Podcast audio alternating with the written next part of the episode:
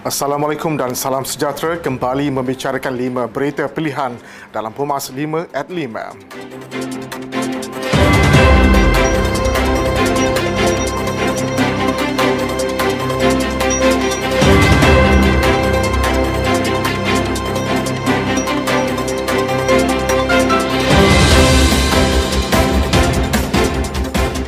Presiden AMNO Datuk Seri Dr. Ahmad Zaid Hamidi menegaskan bahawa ahli AMNO tidak gilakan kuasa walaupun dalam situasi sukar. Kesetiaan dan keikhlasan anggota parti sangat besar. Ikatan AMNO sangat kuat walaupun terdapat perbezaan pendapat tetapi ia bukan asbab untuk berpecah. Ahmad Zaid berkata demikian berikutan masih terdapat di kalangan pihak tertentu yang menaburkan fitnah kononnya AMNO memiliki masalah dalaman. Tidak perlu mencipta sesuatu untuk mengalih pandangan rakyat pada apa yang berlaku sekarang. Beliau yang juga pengurusi Barisan Nasional berkata, jika mahu memenangi hati rakyat dan pengundi, tunjukkanlah takbir urus yang baik, wujudkan peluang pekerjaan, rancakkan semula ekonomi dan pelaburan langsung asing. Ancaman kepada kerajaan ketika ini adalah COVID-19 bukannya AMNO. Uruskan virus itu bukannya terlalu gentar dengan AMNO sehingga lupa laporan harian COVID-19 terus mencatatkan peningkatan ribuan kes. Kementerian Perdagangan Dalam Negeri dan Hal Ehwal Pengguna seharusnya sensitif dan bertindak segera menangani permasalahan rakyat apabila membabitkan barangan keperluan harian. Ketua Puteri UMNO Malaysia, Datuk Zaidah Zarif Han, kesal dengan tindakan kementerian itu apabila mula mengambil tindakan selepas arahan Perdana Menteri. Setelah hampir dua minggu berpuasa, baru sekarang untuk menetapkan harga siling barangan keperluan harian.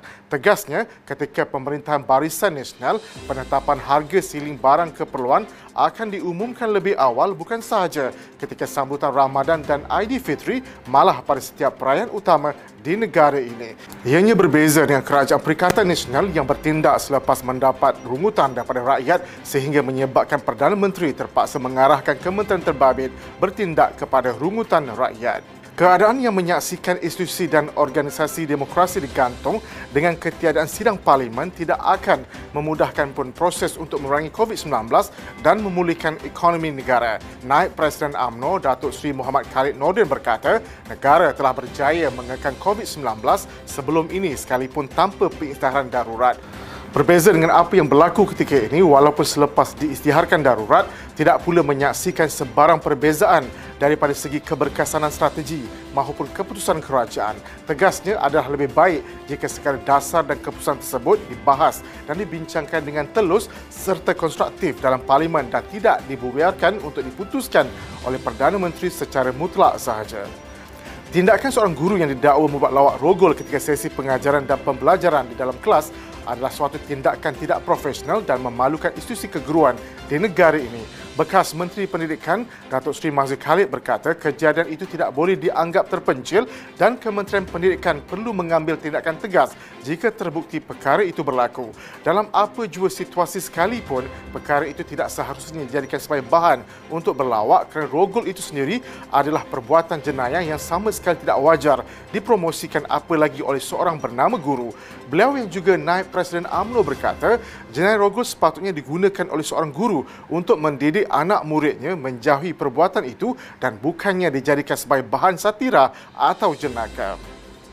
Wanita AMNO dan wanita Barisan Nasional Pulau Pinang memberi amaran keras supaya budaya gangguan seksual hendaklah dihentikan serta-merta bermula daripada peringkat sekolah dan sistem pendidikan di negara ini.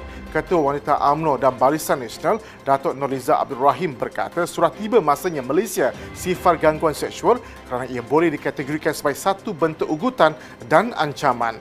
Budaya ini perlu dititik noktahkan Kementerian Pendidikan perlu bertindak tegas dan mengambil tindakan disiplin terhadap mereka yang memandang ringan kejadian seperti itu termasuk guru yang menggunakan gurauan seks dalam mana-mana proses pengajaran dan pembelajaran. Beliau yang juga naib ketua wanita AMNO Malaysia berkata budaya mendiskriminasikan wanita dan perempuan perlu dikikis daripada sistem pendidikan negara. Tanpa tindakan yang tegas, perkara seperti ini akan berulang tanpa henti dan mungkin menjadi lebih parah. Sekian daripada saya Muhammad Saiful Muhammad Sahak. Jangan lupa temu janji kita Isnin hingga Jumaat jam 5 petang. 5 berita pilihan hanya di 5 at 5. Assalamualaikum dan salam muafakat nasional.